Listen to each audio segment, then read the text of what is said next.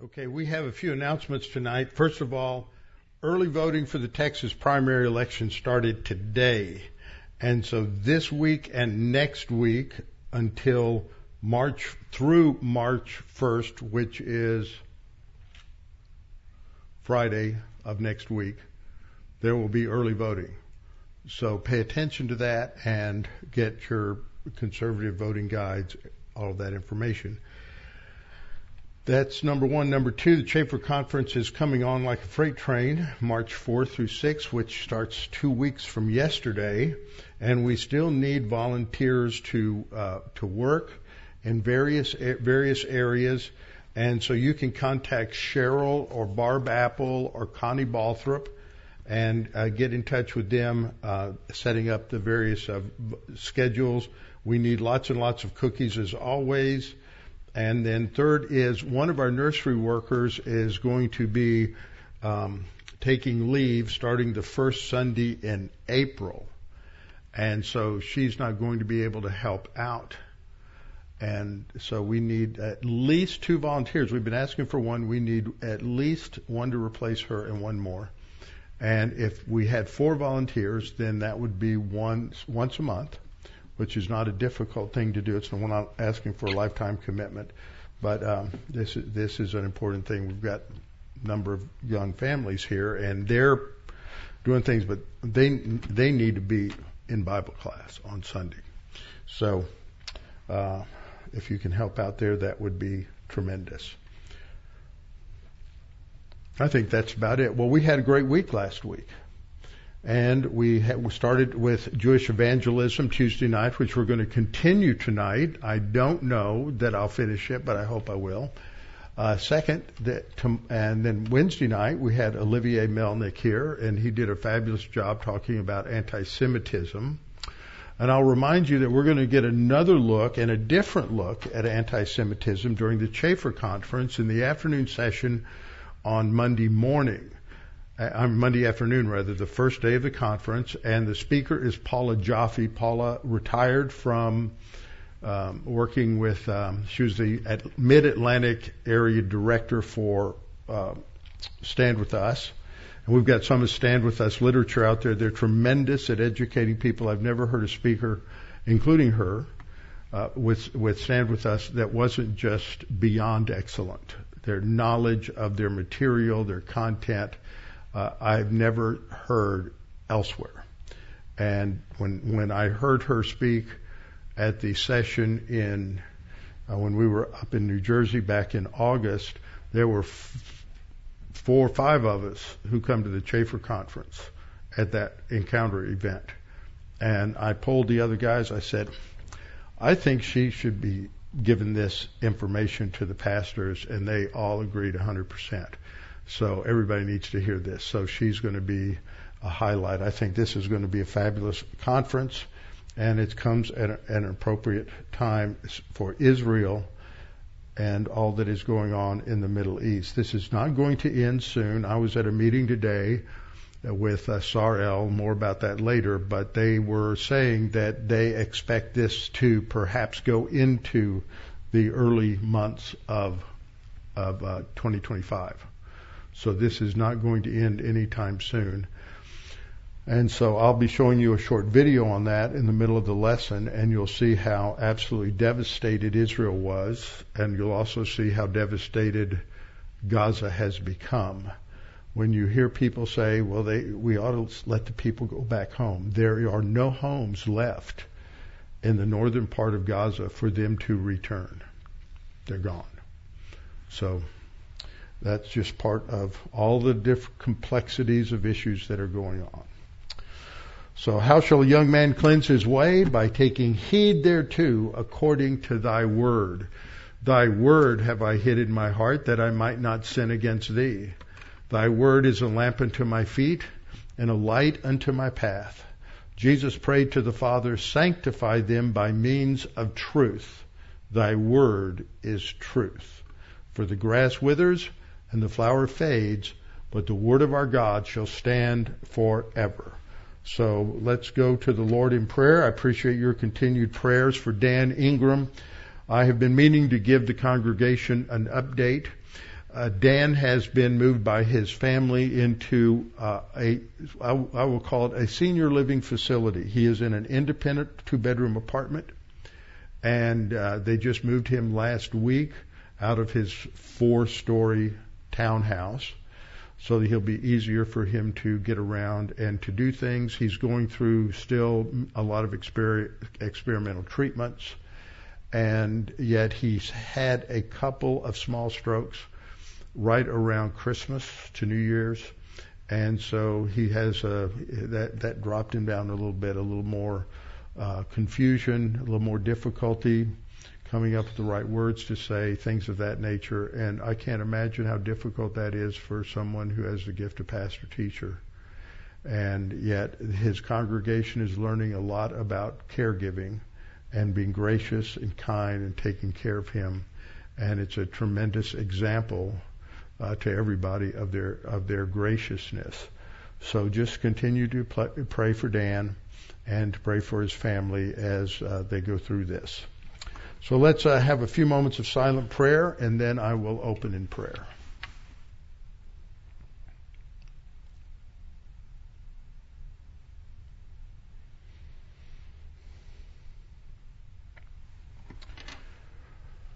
Our Father, we know that whatever we face in life, whatever challenges there, there may be, no matter how personal or whether they're financial or whether they're global, your grace is sufficient for everything. It is enough. You have provided everything we need. You've given us the indwelling Holy Spirit. You have made us a temple of the Holy Spirit for His indwelling and for the base for filling us with your word. And Father, as we look at all the things that are going on in this election year and all of the different headlines, it's so easy to be distracted. But Father, help us to set these things aside, to focus upon you and the mission you have given us, and not to be distracted by the by the fights and the disagreements and all of the chaos that occurs in the devil's world. Because we have a mission, and that is to be a witness to what you have provided for us a witness to your grace, a witness to salvation, a wish, witness for the Christian life.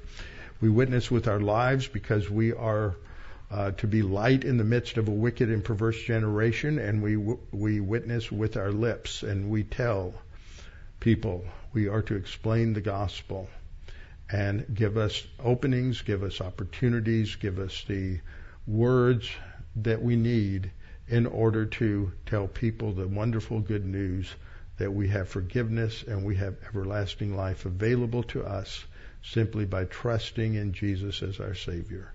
And we pray these things in Christ's name. Amen. Okay, well, we're going to be in part two to the Jew first. Last week I started, we looked at Romans 1:16 and looking at uh, the issues in Jewish evangelism. Now that may seem kind of odd to some people that we seem to be targeting a particular group, but we've heard others in the past talk about Muslim evangelism. And that's important. And there are those that talk about evangelism to Mormons or evangelism to the Jehovah's Witnesses, because these are particular groups of people that are not necessarily coming uh, into your life with a at a level of neutrality or even a genu, gen, general openness or sympathy with Christianity. And so there there has to be time. And it's important when we get involved with people who are not believers that we don't adopt a mentality where they can they, just become a target. That this is an opportunity for us to to get another notch in our gospel gun, but an opportunity to just become friends with somebody whether they believe in Christ or not, and to be able to uh, talk to them about the Lord. And that doesn't necessarily come in a hurry. Sometimes it takes a while and we have to be in prayer. So we're talking about those issues tonight.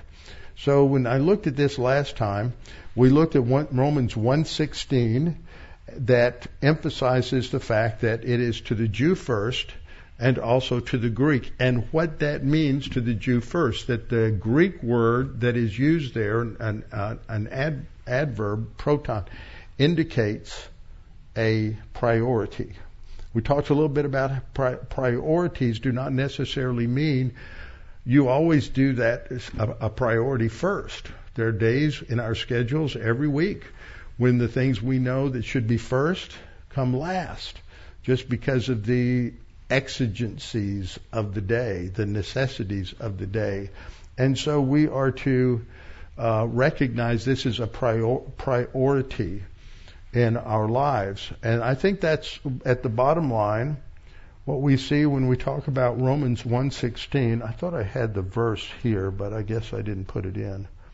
Um, is that it's focusing on a situation that occurred historically in that in that in the early early church there was a priority a recognition of the importance of evangelism to the Jewish community but by the end of the second century, you started to see some of the seeds of anti-Semitism. It wasn't theological anti-Semitism yet, not until after 200, but you do see a few things where some of the writers in the early church would make statements where they were blaming the Jews for the crucifixion of Christ. Little things like that that the, Satan really used to create a division between the Gentile church and the and the Jewish church, the Messianic Jews as they're called today. And up until about 200, from the studies that I have made and read, there's an estimate. You can't be sure. You don't have anybody going out and taking polls. Gallup wasn't born yet. And so you you can just uh, uh, make some educated uh, assumptions that if you see how many Jewish people are saved in Acts, and you extrapolate this because they had children and grandchildren, great grandchildren who would be brought up as believers in Yeshua as the Messiah, so that by the time you get to the end of the second century, it was thought that at least half of the uh, Christians in the Roman Empire were ethnic Jews. But that wasn't true 50 years later because of this division, uh, this division that, that came in. And so what happens after this is that there is a um, uh, there's a separation, and then the Jewish people are forgotten. They don't need the gospel. Look at what they did to Jesus. And this happened uh, throughout the history of Christianity. So as we look at Romans 1:16, it raises the question of what is the place of Israel in the outreach of the church? And I think that when we look at this, we look, talked about it last time, that it relates back to the Abrahamic covenant, that those who bless Israel should be blessed. We also looked at the fact that this was Paul's procedure and it wasn't just a matter of what, of his personal preference or this was what he did historically, because you have passages where he talks about uh, in Acts where he talks about um, in Acts 14:1. I found my page. In Acts 14:1, he says, "Now it happened in Iconium." That they went together to the synagogue and they spoke with a great multitude there. And then as you, oh, I skipped ahead. Acts 13:46. Then Paul and Barnabas grew bold as they're speaking to to, to the Jewish multitudes, and they said it was necessary that the word of God should be spoken to you first. Protos, same word, same adverb. But since you reject it and judge yourselves unworthy of everlasting life, behold, we turn to the Gentiles. Now that doesn't mean that they were going to the Gentiles Absolutely. It was just in uh, there in in uh, I think they were uh, in Derbe or one of the other uh, oh in Antioch of, of uh, Pisidia. And so when they went to the next place, which was Iconium, that's Acts 14:1, they went to the synagogue again. So they, that was his procedure all the way through. And so there's debate as to is this indicating just something they did historically, or is this indicating something that should be normative? And I think it's indicating something that should be normative, but it's when we look at what uh, Paul is saying here, he's not addressing every individual. He's not saying like every one of you should make Jewish evangelism your priority. He's talking to the body of Christ. He's talking to local churches. And we have to understand this would be in contrast to what happened historically, where there was, not only was there no, little or no witnessing to the Jewish community, but instead they were blamed for the death of Christ on the cross. Uh, when there was an earthquake, it was the Jews who were blamed for the earthquake. If uh, uh, if they, when the Black Plague came along, they were blamed for that. When any type of negative thing happened, it was the Jews' fault. And so instead of being a witness to the Jews of the grace of God, the church became the instrument of anti-Semitism and hatred of God's chosen people. And for centuries, the institutional church, and uh, even after the Protestant Reformation, with few, with some more exceptions, there was little attention paid to the spiritual condition of Jewish people. And yet, what Paul is saying here is that this should have been a priority in the life and history of, Christ, of, of Christianity. So that was his his procedure. So this is the focal point of Romans 1:16. I am not ashamed of the gospel, for it, that is, the gospel is the power of God. And we have to take that whole phrase as what it is. It's the power of God to salvation for everyone who believes, uh, to the Jew as a priority, or essentially to the Jew, or especially to the Jew. That's how I translated it last week. Especially to the Jew and also uh, to the Gentile and that that went back to understanding the basic uh, Abrahamic covenant. So it sets up this priority for the universal church or for local churches, but not necessarily every believer. And what I mean by that is if you're getting the gospel and getting saved in Zambia, is it your job to make sure that you're going to witness to every Jew that you can find? Well, you may have a trip in mind if you have to do that. There aren't too many around. So that doesn't make sense. So, so some people take it to that extreme, and I don't think that's right at all. I, I think that's distorting what is being said here. So, but it's a, it's a pri- priority that has been ignored in the history uh, of Christianity. So third, in our lives, we're to be a witness. Now this applies to all of us as believers. We are to be a witness. That is Matthew 28, 19 and 20. That's called the Great Commission. That is our mission. We are to be a witness. When we are going, you are to um, teach, baptize, and to teach. We'll look at that a little later on. But that applies to everyone. We are to be a witness. Now we witness in two ways we witness with our lives. Now, a lot of people witness with their lives and they think, well, that's the best I can do because I'm not very smart. Well, if you're not very smart, it's because you've chosen not to be very smart. It's our responsibility that we are to get, tell people about the gospel, not just witness with our lives. Witness with our lives, especially in the Jewish community, is a, is a witness that gains respect and we'll go through some of the problems that, that anyone in the Jewish community has, but we're to be a, we're to establish our friendship, our love, our care for Jewish people, for Islamic people, for Mexican people, for because they're human beings created in the image and likeness of God. But the Bible talks about that it, it, there is this significance given to the Jewish people because of their relationship to Abraham. And so that's, that's important.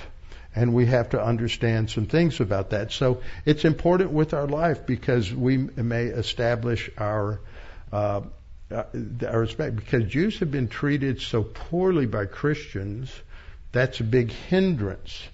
Uh, for lots of for lots of Jewish people. You know, and a lot of people. I read one Jewish writer who was talking about Jews and Christians and the importance of the alliance of Jews and Christians for Israel. And he says uh, an unfortunate reality is a lot of Jews believe that they have a sign on their back that says, I'm Jewish, tell me about Jesus. And so people just, as soon as they find out they're Jewish, they just want to jump right into the gospel rather than just getting to know somebody. And we should get to know, we should get to know people and and then eventually we get an opportunity to witness with our, the lips. Another way to talk about this is there's a lot of people who will spend a lot of time b- building bridges with people, with unbelievers, not just Jews, but just you're building bridges and you think I'm going to witness with my life, and you never drive over the bridge.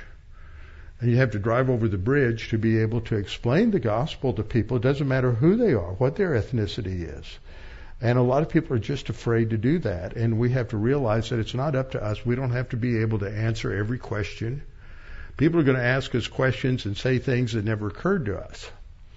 And they're going to look at things that we think is a slam dunk explanation, and they're going to have some way to uh, to minimize it. And, but it's up to the Holy Spirit to drive the point home, not up to us. It's not up to us to win the argument. It's up to the Holy Spirit to make it clear. And so our job is just to just to make it clear and develop that uh, develop that friendship. So our job is to tell unbelievers specifically about the good news that Jesus, the Messiah, died for our sins, and by simply believing in Him and His death on the cross, we have everlasting life. Now there are a lot of different ways to do this. There's, I think there's as many different ways to. Oh, that's not on. Okay. I have been tech challenged all day. Is that even coming on yet? Nope. Here we go. Printer problems at home, printer problems here. So uh, there's as many ways to present the gospel as there are people in conversations. And you have to become comfortable with your material so that you can just easily ask questions.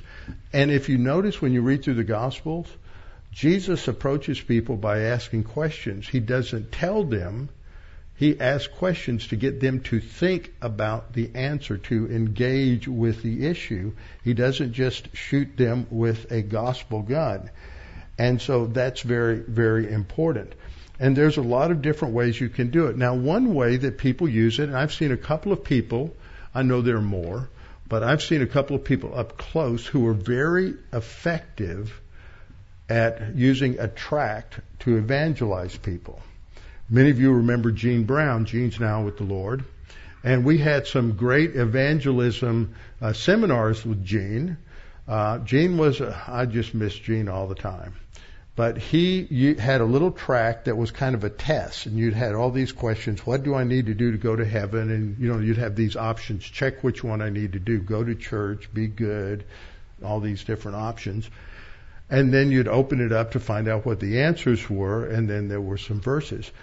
And I've watched Gene do that maybe four or five times, and it's just wonderful to watch. It was he was so good at it but one thing he told me is that if he was someplace where he was talking to people and he was handing out these little tests to people, if it was a white person, they walked uh, widely around him.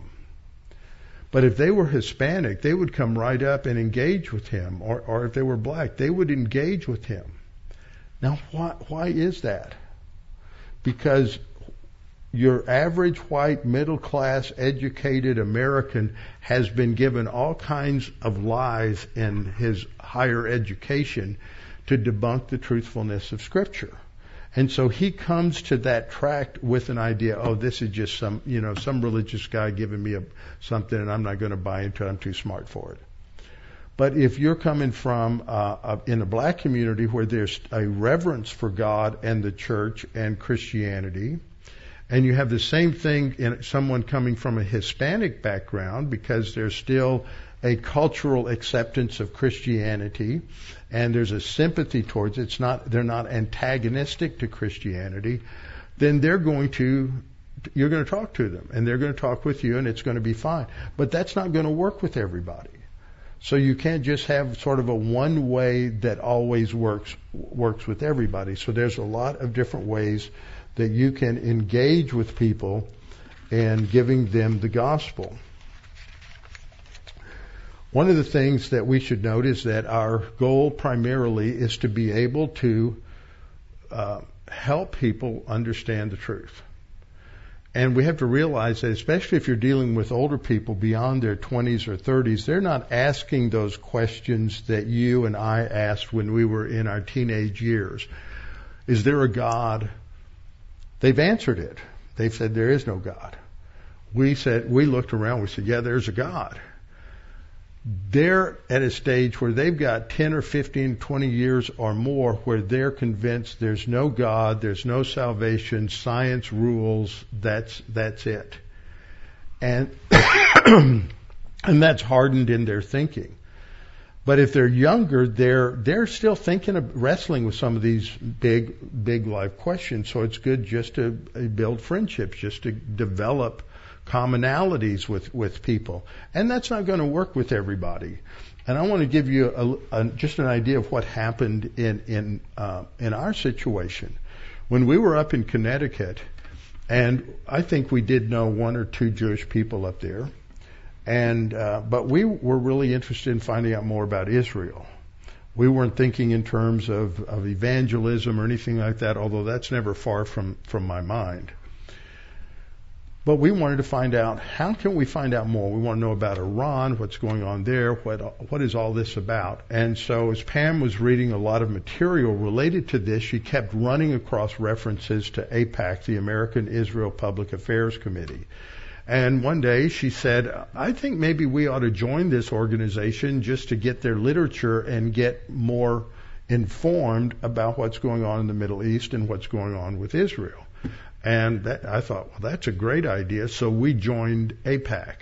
And we were getting emails and different literature, not a whole lot if I recall, but it was, it was helpful and it would point us to certain websites and to getting answers. And then we moved back to Houston.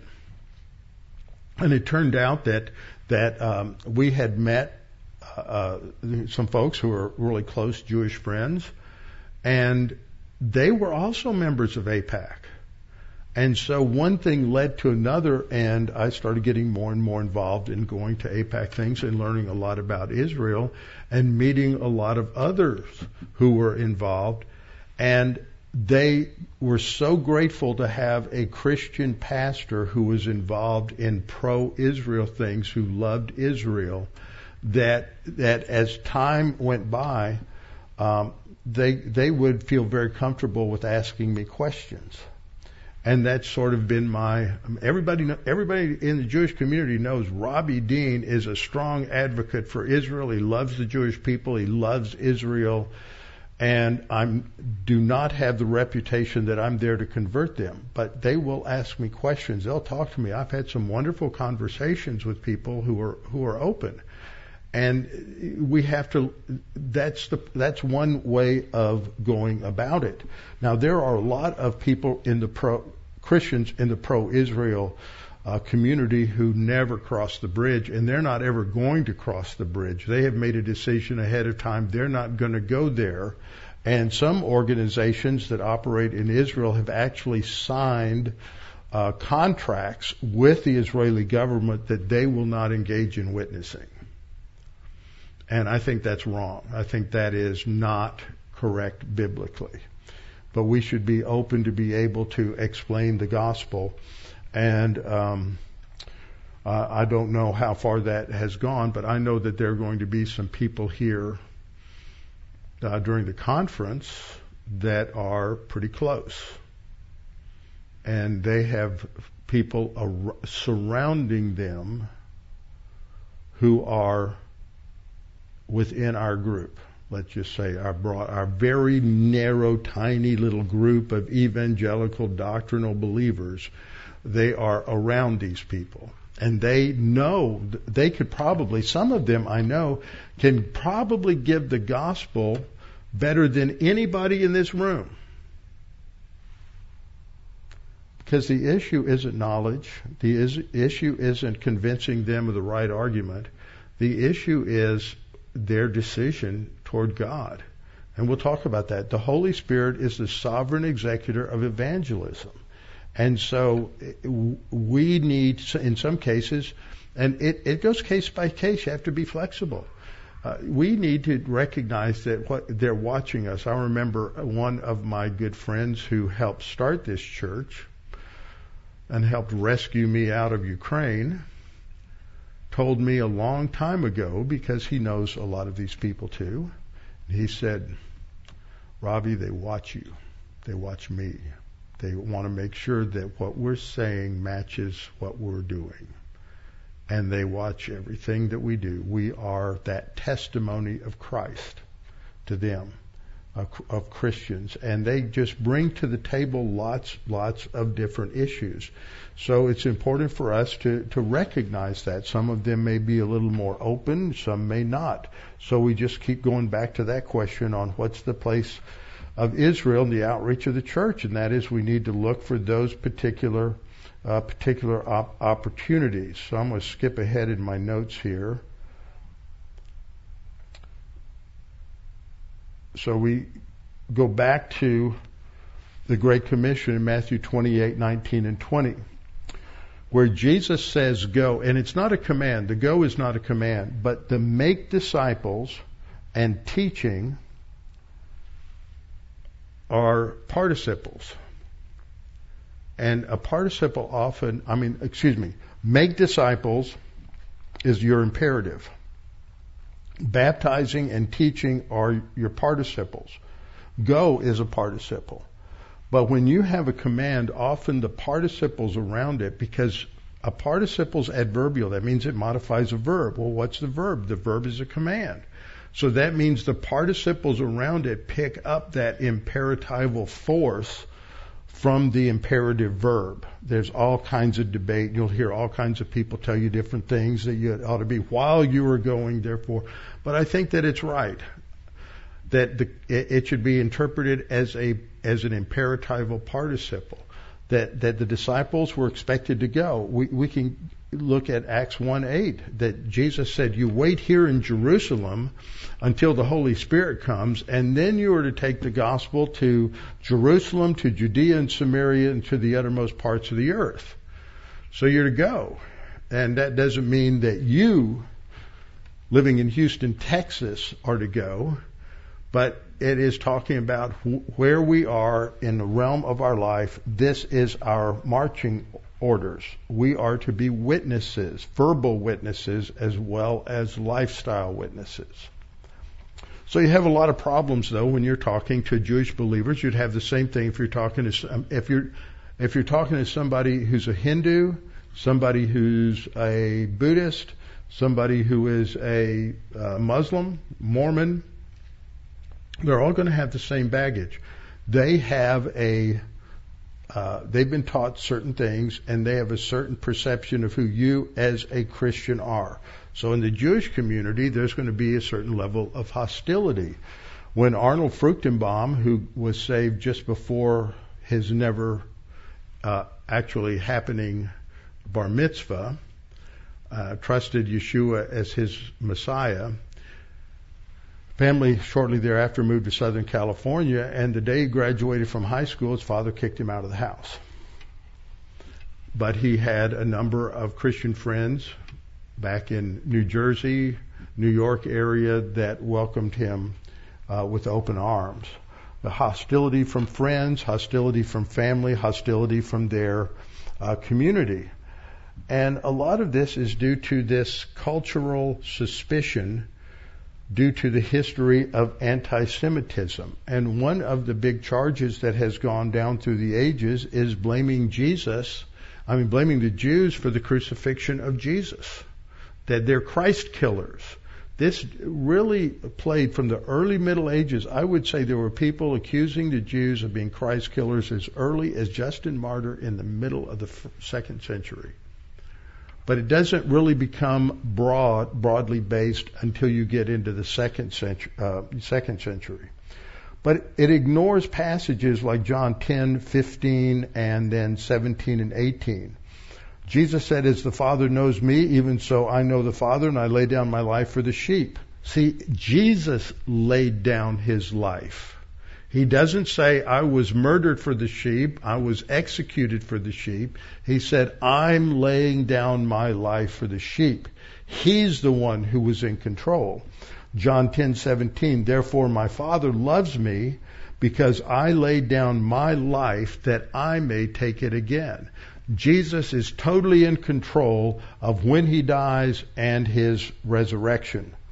John 10:18 No one takes it from me. That would include Jews, Romans, everybody else. No one takes it from me, but I lay it down of myself. I have power to lay it down and I have power to take it again. This command I have received from my Father. So there's this ignorance there, but throughout the Middle Ages and on up, it, you know, and we see the in this in the last century the Holocaust, all of the embedded anti-Semitism in Europe that is resurrecting itself again uh, in all of these different countries. It, it's just just horrific. But the Jews are are the, the feeling the brunt of all of this hatred.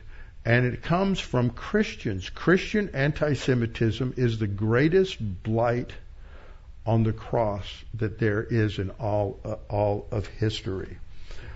So we have to understand, and I pointed this out last time, that the majority of Jewish people are not rejecting the gospel, not rejecting Christianity because they've studied the issues. They haven't taken out their Old Testament, they haven't read through the uh, uh, prophecies of the Messiah, and they haven't gone to the New Testament to see how those were fulfilled.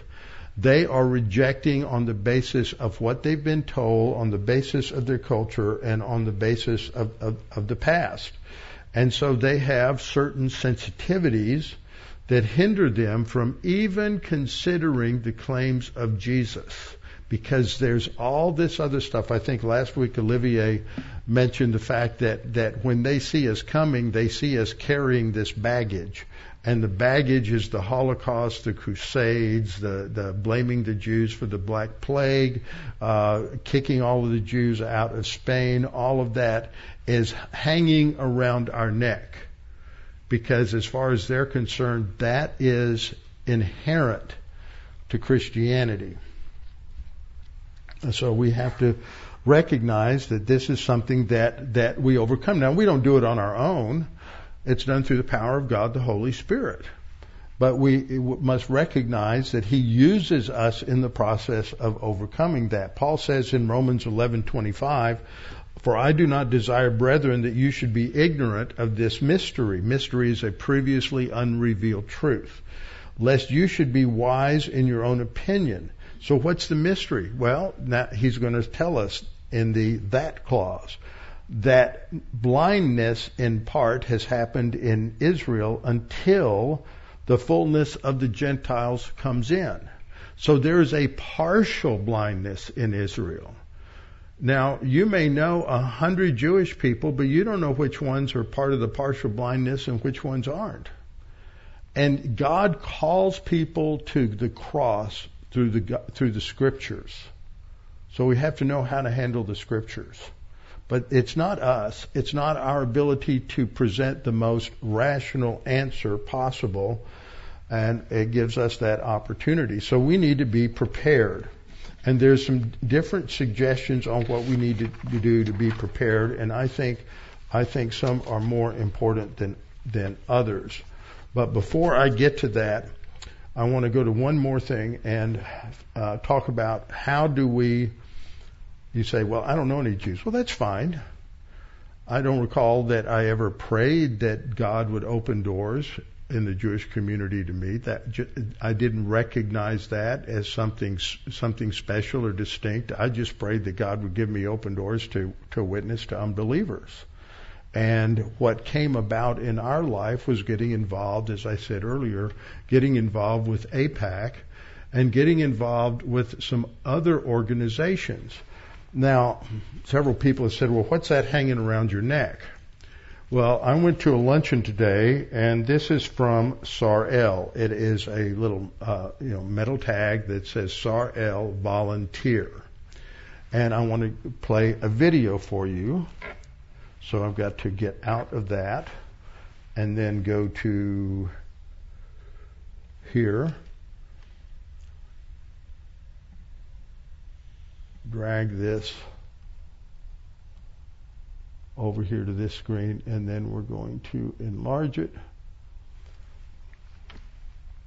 And I hope the volume is up. So we'll see. Got to get it back to the beginning. Now, one thing I'm going to tell you is that they're going to be speaking in Hebrew, but there's closed caption at the bottom so that you can understand. There are few people speak in English, but it's it's an accented English, so it may be a little a little difficult for you to uh, catch some of this. And Eddie, you should have the volume up, and I'm going to start playing it.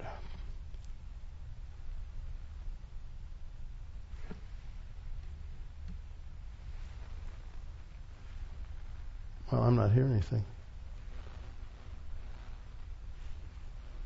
Are you hearing anything back there? Are you getting any sound? What?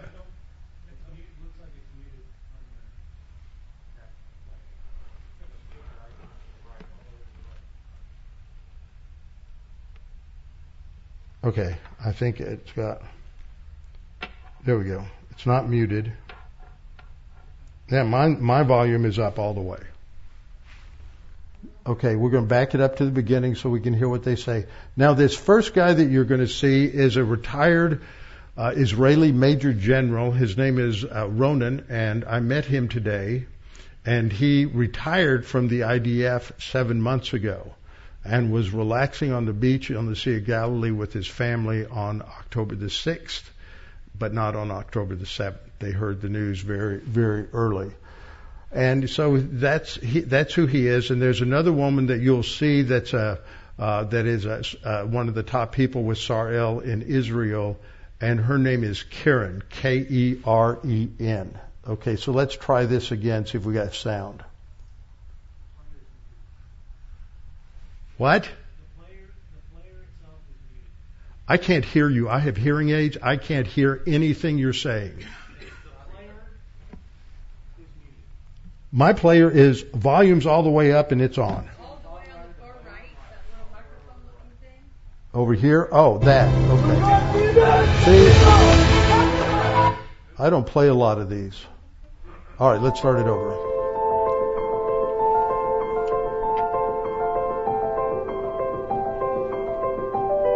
I've been serving the army for 32 years. I've seen a lot. I thought I saw horrors until October the 7th. The horrors I saw, I never imagined that a human being can do it.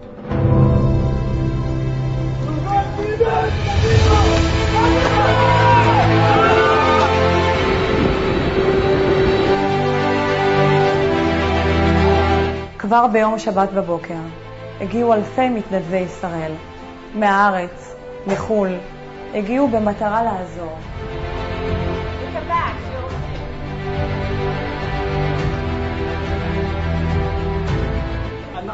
We're the best. The best one. You're gonna sleep in the south, and every morning a bus will take you uh, to Hatzarim. Base uh, in the north, okay, uh, next to uh, Katrin, and you will be staying there. והבקשות מהצבא לא איחרו להגיע. מתנדבי שראל היקרים עובדים איתנו ועוזרים למרכז ההפקה המטכ"לי לייצר מאות אלפי מנות קרב ללוחמי צה"ל שנמצאים בכל גזרות הלחימה. המתנדבים מגיעים אלינו מכל העולם. טווח הגילאים הוא מגוון ורחב, מבני נוער ועד אוכלוסייה יותר מבוגרת. It's actually critical because the food is uh, the power of our soldier. Uh, we are receiving the mission every day from the logistical corps of the IDF. They are telling us what are the needs of the IDF and we are, we are back and ready to the mission, sending the people. We are making sure that the combat soldiers and everyone who is in the field has the medicine that they need in order to stay safe and to stay healthy. It took me up until Monday to feel what was right for me to do, which was to come here in feeling that I'm a part of something that can help. When I heard about the war starting, I was overwhelmed, as many people were. And I have done Sar-El before, and I called them up and said, What can I do now to help? 40 years, there have been over 180,000 unique volunteer visits from over 80 countries. In wartime, we need them more.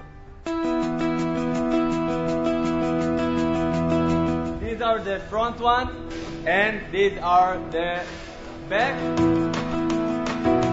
So right here we have uh, volunteers from all over the world working together with soldiers to make the ceramic vests that go to the soldiers in the field. The ceramic vests are saving the life of our soldiers. Being a part of the IDF gives you an instant feeling of being a part of this country, the culture, you feel the togetherness. I think I am prepared, like many other volunteers, to stay for as long as Israel may need. Sar-El is my passion. Israel is my passion. And whatever they ask me to do, whatever they need, I do. We will win. And we will do it together. Yachad ננצח.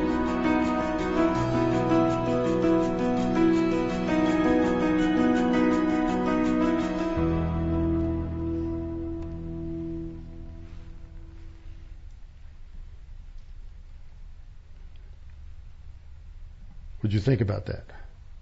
That looks so good. Enjoy. Hey, can I talk when to you for a went second this on luncheon camera? today, the um, a man uh, I can't remember his last name, Ke- Kevin, had just gone back. I met him two weeks ago, and he had just gone back from Israel, and he, and he made an excellent point. He said, "Many of us support Israel. We talk about how we support Israel." We can write a check to donate to Friends of the IDF or to Sar-El or to many, any number of different organizations. We can pray for them. But to go over there and spend a week or two weeks or three weeks where you are spend the whole day working, packing food boxes, packing ceramic plates into uh, vests, or packing up medical supplies for the troops on the front line uh, gives you a sense that you have really done something to to help them. And so they have these groups that go over there for a week, two weeks, or three weeks, and they range in the volunteers range in age from 20 to 82. Now that's not a mandatory cutoff age on either end, but that's what they've had. They've had about 80,000 volunteers go over there since the 8th, uh, 7th of October and they started arriving on that that afternoon. People coming from countries all over the world. 30% of the volunteers that are coming are Christians, which is a great testimony. So I've just talked about two things that I know about. That is a way that a Christian can just say, you know, I really love Israel. I want to support Israel and I can, I, I'm retired. I can go over there. I just need to find out what to do, but I'd love to go over there and help for a week or two weeks or three weeks, whatever you want to do. That's one way to do it. Or you just want to know more about Israel, so you get involved in, in with something like AIPAC. But you you do those things because you want to do those things. You're not going, well, I'm going to go be a part of this organization so I can find Jews I can give the gospel to. You're going over there to do something for Israel, to learn about this, and as God opens the doors, then you can be an effective witness. The, the main thing is that when we're witnessing in life, where, whoever it is, we're involved with people, and what's always should be working in the back of our mind is eventually the Lord wants me or may give me an opportunity to talk to this person about the Lord Jesus Christ. And so I need to know what the issues are. I need to know how I can be more prepared. And whether you're talking about somebody who's got a Jewish background or Muslim background or just is a white, educated, atheist American, uh, basically 95% of the information is the same. We just have to learn to about things with the person. So the first thing is prayer. Colossians 4 3. Paul said, Meanwhile, praying for us, also for us, that God would open us a door. We should be praying for that every day, that God would open doors for us to give people the gospel, whoever it may be. That God gives us an open door for the word to speak the mystery of Christ for which I am also in chains. Remember, he wrote Colossians from prison in Rome, just like he did Ephesians. So we need to pray above all things. Second, you need to know your material. You need to know the kinds of questions people might ask from whichever background where God may put you in that position. And we need, you need to understand the questions and what objections they might be. And you may not know how to answer some of them. And that's fine. You know, I've got a number of degrees. I've been in a lot of Bible classes, and there are questions that can be phrased differently than I ever thought about. But I know where to find the answers. It's more important that you know where to find the answers than that you know all the answers. Because if you're building a friendship with somebody, it's just not a one-shot opportunity, and you can say that, well, that that that's something I can look up. Let me talk about that. Let me think about that. Third thing is you need to be walking by the Spirit. Walking by the Spirit is walking in the light. And walking in the light means that we're fulfilling the command in Philippians 2 to be a light in the midst of a wicked and perverse generation. Uh, the third point is that we are to walk by, uh, we are to uh, recognize that it's the Holy Spirit. We're walking by the Spirit, and the Holy Spirit is the one who is working. He's the sovereign executor of evangelism. In John 16, uh, the last thing Jesus says in John 16 before he prays on the Garden of Gethsemane, he says, Nevertheless, I tell you the truth. It is to your advantage that I go away. For I do not go away, the Helper will not come to you. But if I depart, I will send him to you, and when he has come, he will convict the world of sin and of righteousness and of judgment. The Holy Spirit's the one who convicts them, not you and not me. We talk to them about the Word, and it's the Holy Spirit who works in their heart to make it clear. And then he explains those three of sin because they don't believe in me. They've rejected me. So the Holy Spirit convicts them, convinces them of the truth there, that they are indeed a sinner. And second, of righteousness, because I go to the Father, because He is righteous. And you see me no more. And of judgment related to the ruler of this world who is Satan, that he is judged and he was judged at the cross. So as we prepare for evangelism, we have to be prepared, but we have to recognize that its spiritual preparation is walking by the Spirit and depending upon Him. The fourth thing is that that we need to be sensitive. We need to be sensitive in a lot of different areas. We don't realize that we're being insensitive, and we don't know that some of the words that we use, which we are very comfortable with, have a different connotation when you're talking to somebody in the Jewish community. And we can easily talk about things and not know anything about their background. But it's important to learn those things. I've told this story before. One of the, I learned early on in conversations with my uh, Jewish friends that for many Jews, a major issue is how can a loving God allow six million Jews to die in the Holocaust, to be murdered in the Holocaust? Now, what's the underlying question there? The underlying question is why does God allow bad things to happen to good people? Why is there evil in the world? And when my dad died, and we were, I was preparing for the memorial service here about three o'clock in the morning. I woke up, and the first thing I conscious thought I had was, I'm going to have six of, and I hadn't focused on this at all. I'm going to have six of my closest unsaved Jewish friends sitting right on that second row. And I've got to make the gospel clear in a way that they can understand it.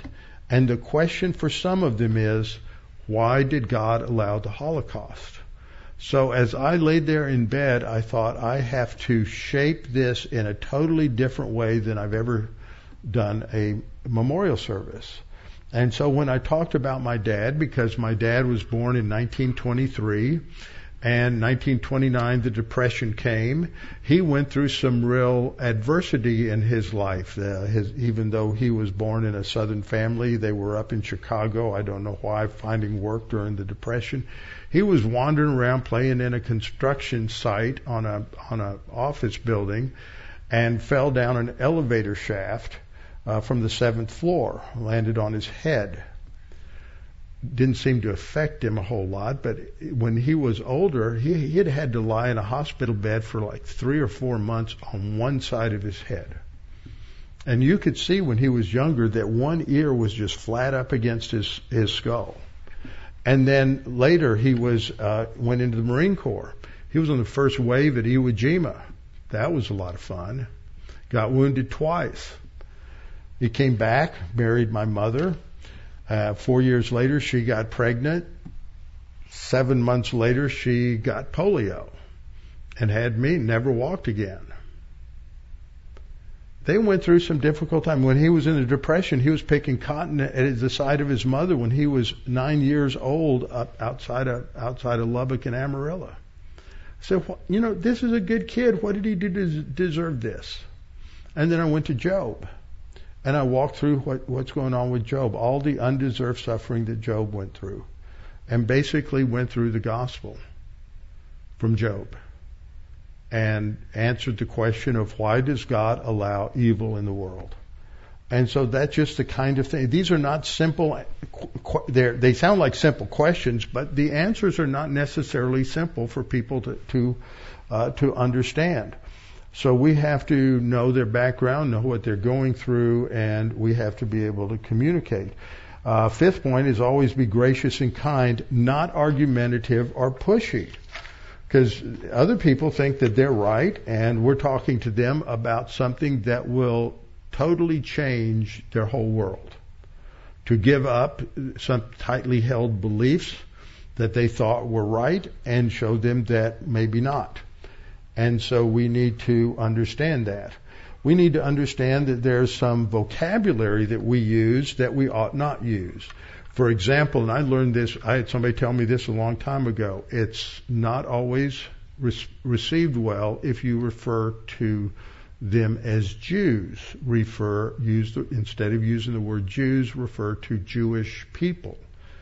I've seen this in print in numerous books related to this, and I've been told this by Jewish people. Don't, don't, don't use Jews. Talk about Jewish people.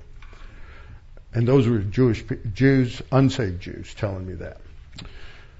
Don't use the word Christ. Christ is associated with, with the claim that they were Christ killers. They don't understand what Christ means. They don't understand what you do, that the Greek word Christos is where we get the word Christ, and that that's a translation of Messiah. So just use the word Messiah. We believe that Jesus is the Jewish Messiah. another word is, is that they may not have a real warm sensitivities about Jesus. So I have seen this more and more in the last 40 years, where when I'm reading uh, Jewish writers, Arnold Fruchtenbaum has four volumes on Yeshua, the Jewish Messiah, that they use Yeshua and they use Messiah together. Another word that you and I should never use is convert, because this brings to mind the forced conversions on the Jews all through the Middle Ages. And so uh, the the biblical word is to turn, uh, and they talk about that. Uh, um, uh, uh, teshuva is the Hebrew word. Shuv is the verb, and it means to turn. And so talk about turning to God, changing your mind about who Yeshua is. Uh, they don't distinguish and have any idea that there's a difference between you and the Pope in Rome any more than you understand the difference between a Reconstructionist Jew and a Hasidic Jew. Okay, so, so they don't see those differences. So if you use the word Christian, they're thinking Roman Catholic, and the Roman Catholics have persecuted the Jews forever. So uh, those are terms to, to be aware of. Uh, using the word confession, use the word admit or acknowledge is much better. Confession of sin brings to mind the Roman Catholic confessional. Uh, the cross, we that has also these negative overtones. So talk about and crucifixion. So instead of using crucifixion, use the word sacrifice. That's a good biblical word in many passages. The sacrifice of, the, of, of Jesus. So you talk about the cross. Old Testament implies their Bible's not complete. So that that that rubs them can rub them the wrong way. Talk about the Hebrew scriptures, the Tanakh, um, or the Torah and uh, go to the Old Testament uh, for verses. Give them the gospel from the Old Testament. And I was going to get into that in just a little bit, but we're going to get out of time. So we need to transition into the gospel by asking just sincere, thought provoking questions. And you don't just throw them all out at the same time, but just in the course of conversation. And one question is, well, I've got some questions about some of the practices in Judaism. Would you help me understand what what what is Passover all about? What is Yom Kippur all about? Uh, why are these feast days so important? What's their significance? Do you understand the origins of that? How did how did this come to be? How how did Passover start? The second question is how does a Jewish person have a personal relationship with God? What's the basis for that? A third is how does a Jewish person get atonement? I wouldn't use the word atonement. That's a made up theological word. How does a Jewish people get cleansing for sin? That would hit, hit it more directly. How does a Jewish person find, find peace with God? Um, five, some have said, Jewish man changed my life. Would you like to hear about it? But ask questions. Don't tell them. Ask questions. Get them engaged. So next time what I want to do, because this is probably going to take most of the hour, but I want to finish this. This is a tract I've written, and I'm hoping that we can have it ready to be on the table out there at the Chafer conference. We're going to be able to do that. We're getting close. I think I've got a final ready to go. I'll send it to you. Um, are you right with God? Job asked the question, can a man be, be righteous with God? How can a man be righteous with God? The word there for righteous is tzedakah. You've heard me say this many times. This is really important. Now, this may not work with, with many, many Gentile unbelievers. I had a couple of people who I asked to read through and said, why are you talking about this? But tzedakah is a well-known word in Judaism. It, it describes your good deeds, your good works, your charitable gifts, all of the good things that you do. So that is a well-known word to a Jewish person. And so when we pointed out at the very beginning here, I'm saying, how can a man uh, be righteous with God? And so, is it possible for us to know how can a man be righteous with God? And the Bible tells us oldest scriptures in the Hebrew scriptures tell us how a man can be righteous with God. And if we go to those scriptures, they will uh, explain that very, very clearly. So that's where we'll start next time. And just, I just want to work through what's, what's in this tract. It's just one of many tools that you could use. I wouldn't hand it to somebody and say, read this you'll get saved. I would say after you've had some conversation, say, you know, maybe you might want to read through this a little bit and then we can talk about it. See what questions you might have. And so that's going to be the next thing we, we print here, I hope in the next 10 days. But I'll, e- I'll email this to you right now. I got, I got back what I needed to from a couple of editors, so I'm good. Okay? So next time we'll finish this up, but I think this is important, and this can be used with anybody. Really, uh, they may not have an emphasis on tzedakah, but trust me, they have an emphasis on their good deeds. That they're good enough to get to heaven, they're good enough to please God, and so we just work through through that. Father, thank you for this opportunity to talk about these things and come to understand a little bit more about how we can be prepared to talk to unbelievers about the good news that Jesus Christ has given us forgiveness and he has died on the cross. He's paid the penalty for our sins and we can have everlasting life simply by trusting in him. And so, Father, we pray that you would help us to uh, find, see the open doors that you give us and that we might have the spiritual courage to walk through those doors and to just ask some questions and it's not all, you know, Rome's not built in a day. People are not saved in one conversation or maybe even a hundred. But you are working through the whole process, and we need to trust in God the Holy Spirit to make things clear. So, Father, we just put this in your hands. Help us to be bold when we need to be bold and quiet when we need to be quiet. And we pray this in Christ's name. Amen.